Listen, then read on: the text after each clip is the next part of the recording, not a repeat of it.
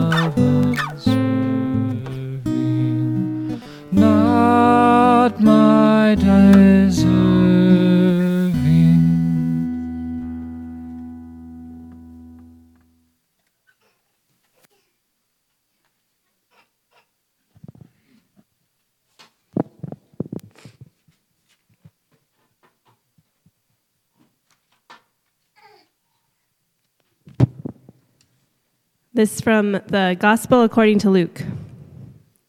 There will be signs in the sun, moon, and stars. On the earth, nations will be in anguish and perplexity at the roaring and tossing of the sea. People will faint from terror, apprehensive of what is coming on the world, for the heavenly bodies will be shaken. At that time, they will see the Son of Man coming in a cloud with power and great glory. When these things begin to take place, stand up and lift up your heads because your redemption is drawing near. He told them this parable Look at the fig tree and all the trees. When they sprout leaves, you can see for yourselves and know that the summer is near. Even so, when you see these things happening, you will know that the kingdom of God is near. Truly, I tell you, this generation will certainly not pass away until all these things have happened. Heaven and earth will pass away, but my words will never pass away. Be careful, or your hearts will be weighed down with carousing, drunkenness, and the anxieties of life, and that day will close on you suddenly like a trap. For it will come on all those who live on the face of the whole earth. Be always on watch and pray that you may be able to escape all that is about to happen and that you may be able to stand before the Son of Man. This is the word of the Lord. Thanks be to God. You may be seated. The kids are invited to Kids Church with uh, Kelly today. Thank you for that reading, Emily, and thank you, Jude, before you take off for your readings as well.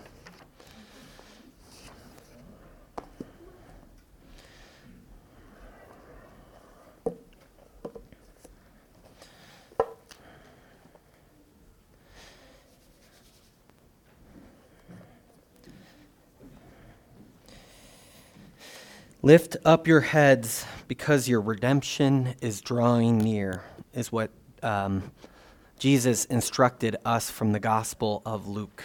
Lift up your heads, for your redemption is drawing near. One of the things I love about the season we call Advent that leads up these four Sundays to Christmas is that if we enter into it in the way that the tradition um, asks us to enter into it, um, it defines church. We had five things we went through in the past year, and tradition was one of them, that we aim to be a well traditioned church. If we enter into Advent, this four Sundays in preparation for the incarnation in the way that the tradition asks us to us, it asks us to live out of step with time. Right now, the world is, is uh, nailing us with uh, plenty of things about ways to purchase our salvation that is drawing near ways to celebrate our salvation that is drawing near, ways to um, postpone the end for salvation that is drawing near. That, that we um, live in this way in this time, particularly in, in this time which is the Christmas season in the world, but the Advent season in the church, drawn uh, further and further into those things which already disform our souls in some ways the things that pull us apart, the things that bring us into disintegration. Um, for some people, it's not just that we can survive and have it all. For some people, the holidays bring to, to, to bear that all is lost and that there is no hope as well.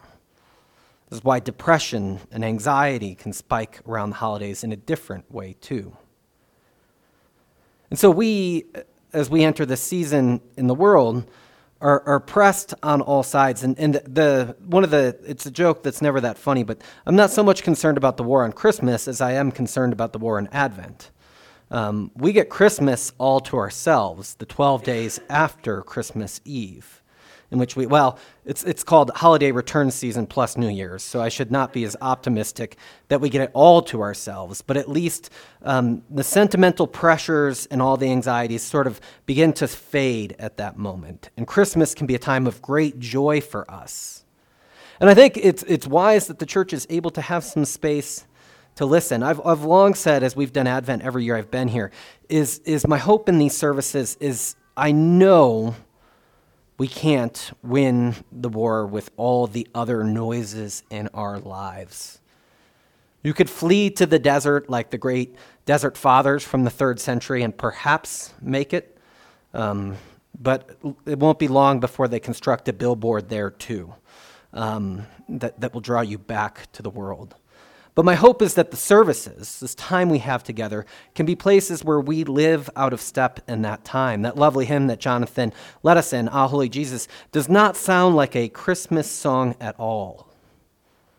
Yet my hope is that here on this first Sunday of Advent, we begin to learn to walk out of step. Now, there are words in there, if you listen, that uh, it was his incarnation was for me, that he came in that way. But sung in that way, it calls us into the tension of time that we live in. And the church in this time lives in a tension. Advent opens up that space as we await this one coming for us. Now, um, uh, this I, I, probably say every year. Well, this is one of the things. He will come again in glory to judge the living and the dead, and his kingdom will have no end. The Luke reading that Emily read for us this morning, it's a full grown Jesus warning us about the second coming. It's a lot different than what we expect Christmas and Advent to be about. But in Advent, we look uh, two ways in a lot of ways. We look both towards the manger, his first coming, that time when he comes towards us, and to that time when he comes in glory, when he will judge the living and the dead. And then this late time in first century or 21st century modernism and stuff like that, the idea that there will be a coming where he will judge the living and the dead, which looks like an end. It also looks like what Paul in the last weeks we heard, something so different you would call it a new creation. But either way, that such a thing is coming is difficult for us to imagine because we think we can keep making it through it. I think the, the time of the virus, which might, just might as well be forever at this point, um, has, has, I would hope, had taught us that we don't live in control of everything. That we can't live in control of everything. And yet, because of uh, science and the medical industrial complex and whatever else you want to say, that we begin to begin to think and push back to say we can regain control back from nature that we await, and then this f- first Sunday, more importantly, as the second coming plays the second role, we await the restoration of all things. We live in a world that already resides in this darkness. We live in a world that we don't fully control. We live with elements that are beyond our space. And for most of us, that's, that's new news. Our bodies don't fail us at the same rate. We have medications to solve most of what happens to us. Um, health uh, abounds for, for many people in the ways in that we still get to visit um, grandchildren. Kelly's, uh, God, uh, praise the Lord, Kelly's grandma was 90 when she saw her great grandkids this year. We can begin to think that it's in our ability to push all this off. But as we await that second coming, it becomes for us to tell the truth about the world. That all the things we can buy and provide, all the safety we can make, all the things that we can do, won't keep us ultimately safe, won't restore that creation which God made. And we await that time when He will come and restore it. This quote from Bonhoeffer um, a prison cell. Uh, a prison cell like this, Bonhoeffer at this moment, if you're not familiar with the biography, has been arrested for uh, being involved in a plot to assassinate Hitler, and he awaits in a cell, and he's writing to his family. A prison cell like this is a good analogy for Advent. One waits, hopes, does this or that, ultimately neg- negligible things. The door is locked and can only be opened from the outside. I bring this quote up every Advent because if we acknowledge that this is where we live, that Christian time is telling us correctly, that we live at the advent of the new age, but we await its fullness, the door is locked and can only be opened from the outside. And it was, it was great studying for the sermon this week, is that there's. Um, Somebody said, you know, this apocalyptic Jesus language that Jesus used won't sustain us today. So it's best to start telling people what they should do. And, and I thought of Bonhoeffer, ultimately negligible things. The church has a mission in the world to care for the widow and orphan, to go about in those ways of bringing justice and, and bringing honor to God's name and restoring creation. But the fact that what we wait is outside the cell, the door is locked and help comes from the outside means that we must live in the anticipation of what God is going to do next. We can't open this door ourselves, but we await the God who will open it. And so, for this um, sermon, this the lectionary in its wisdom picks four texts from the scriptures, and this is why these sermons, in theory, will be shorter, is because in these four texts, uh, and so these are lots of dots. Think of the Bible as having lots of dots or your life. This is something I learned um, more in psychology than I did in biblical studies. Is your life is lots of moments made up together, right? Um, but to make sense of why you're here, or why you're married to who you married, or why you went to that college, or why you ended up in this bad situation or this situation, you need to connect them to make a story. You need to begin to draw in the lines together. And that's how we make sense of our lives, how we make sense of our world. That's how we make sense of the Bible. Now, when we go through Galatians, I can spend 18 hours studying the minute detail of Galatians and looking at the expansiveness, but really focused on one dot. When we go through the Advent text that the lectionary picks for us, these four we had for this Sunday, it's in connecting them that we see something else. It's not just one thing, but it's, it's making sense of the ways in which they all connect. And in connecting them, you get something of a picture that doesn't say just this line in this one, but something more expansive. Today, a lot of the, the texts connect in a way that suggests waiting. They suggest patience. They suggest alertness and watching for what's coming. That God still has promised, That, that what um, Jude read to us from the book of Jeremiah, that God is restoring his promises Jeremiah wrote in a time when the empire had fallen, um, or Israel had fallen, and they were living in the midst of an empire, and everything was crumbling. And yet he said to the people, God's promises will come. And where it looks like there is no hope, a branch will begin to form. When we're honest about our world, it can seem like everything is falling. Jeremiah's people did not suffer supply chain issues or rising prices or a virus in the extent that we face this virus. But they did face greater challenges. And what God, through the prophet of Jeremiah, is calling them to see is that God is one who holds promises and does not abandon, does not leave, does not let us fall completely into disrepair. God's promise is still strong for us today as we await the second one. The psalm um, picture, it, it, it's an acrostic psalm, so when you only read 10 verses, it's a little bit weird. So, you know, A through Z would be the way we do it in English, and uh, you would write each line beginning with one verse. Um, so when you read 1 through 10, but, what, but the connection that is trying to be made in those 10 verses is that the psalmist is one who waits not to be put to shame. And he asks for God's instruction to be on him in that time. He asks that God would instruct him in the ways to be in the world. Um, this theme of waiting shows up again in Thessalonians, that, that idea that, that Jude 2 read for us, this idea that um, uh, they're awaiting that day of fullness. Now, one of the things that I find difficult about waiting, I don't know if anybody finds waiting particularly easy or keeping watch, is one of the best things you could do to make that time pass in our world is forget about it. And that's the opposite of what the New Testament's calling us into. It wants to keep pressing on us that this restoration is coming, so stay alert, be awake. Don't let your heart grow callous. It keeps pressing that on us. There was a, what's that saying? A watch pot never boils.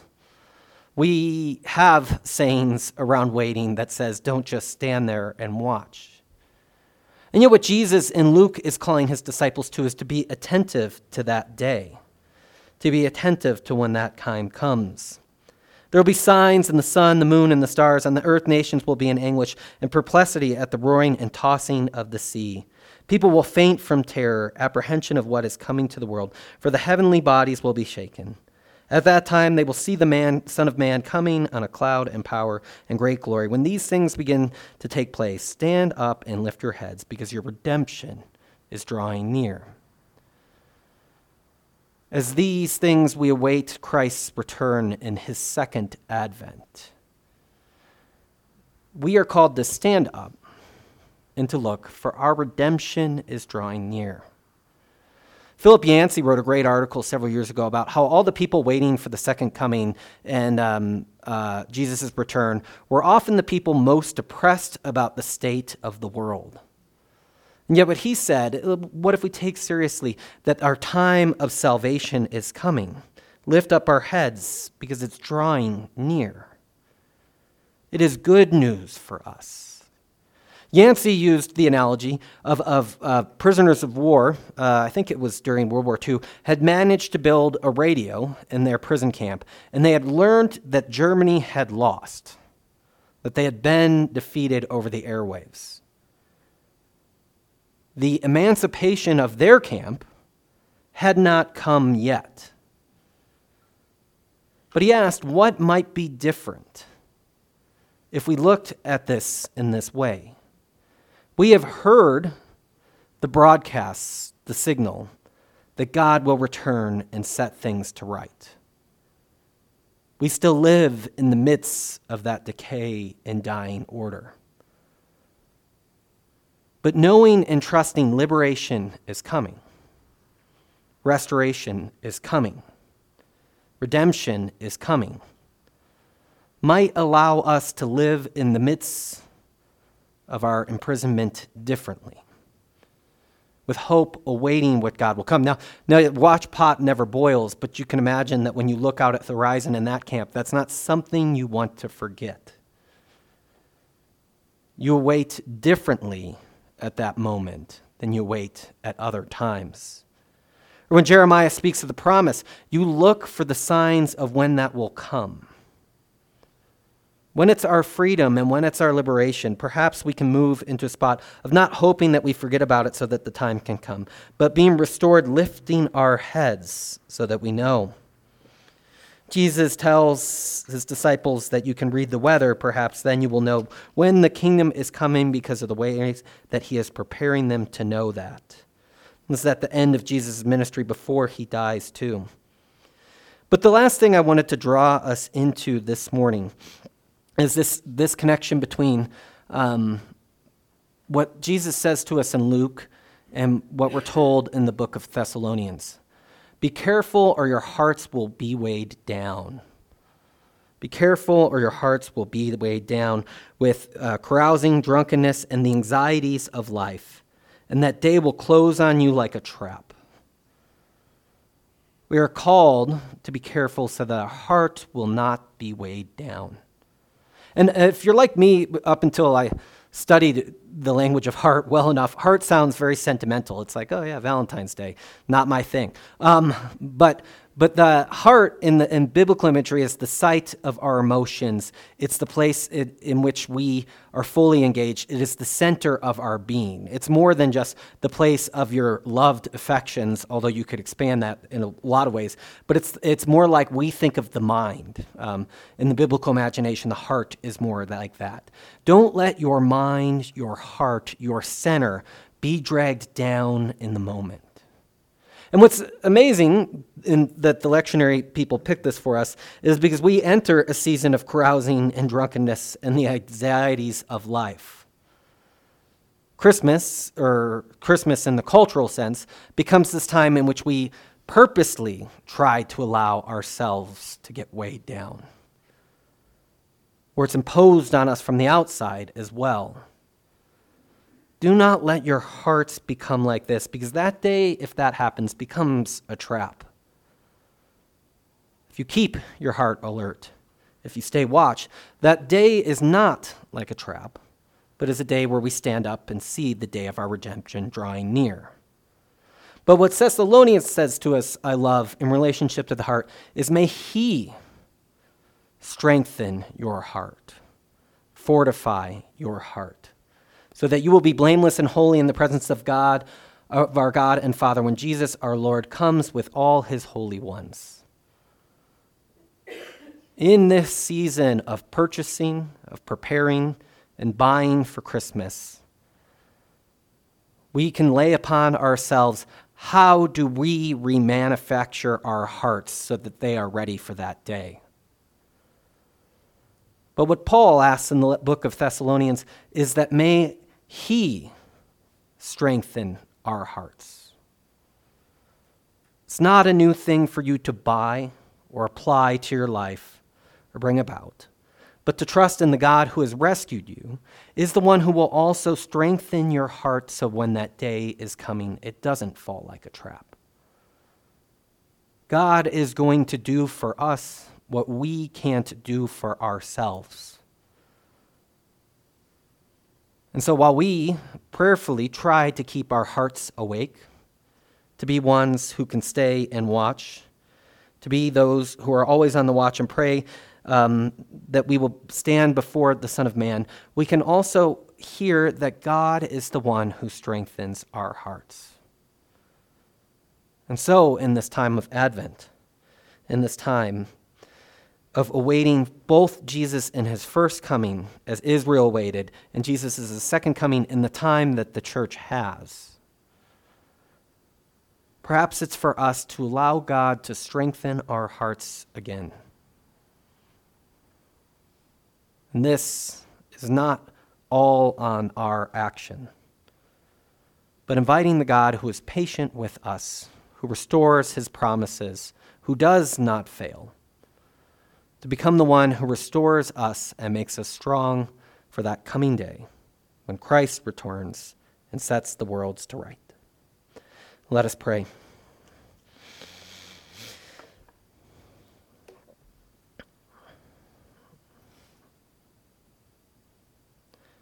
God, our fathers, we enter what is often a chaotic holiday season.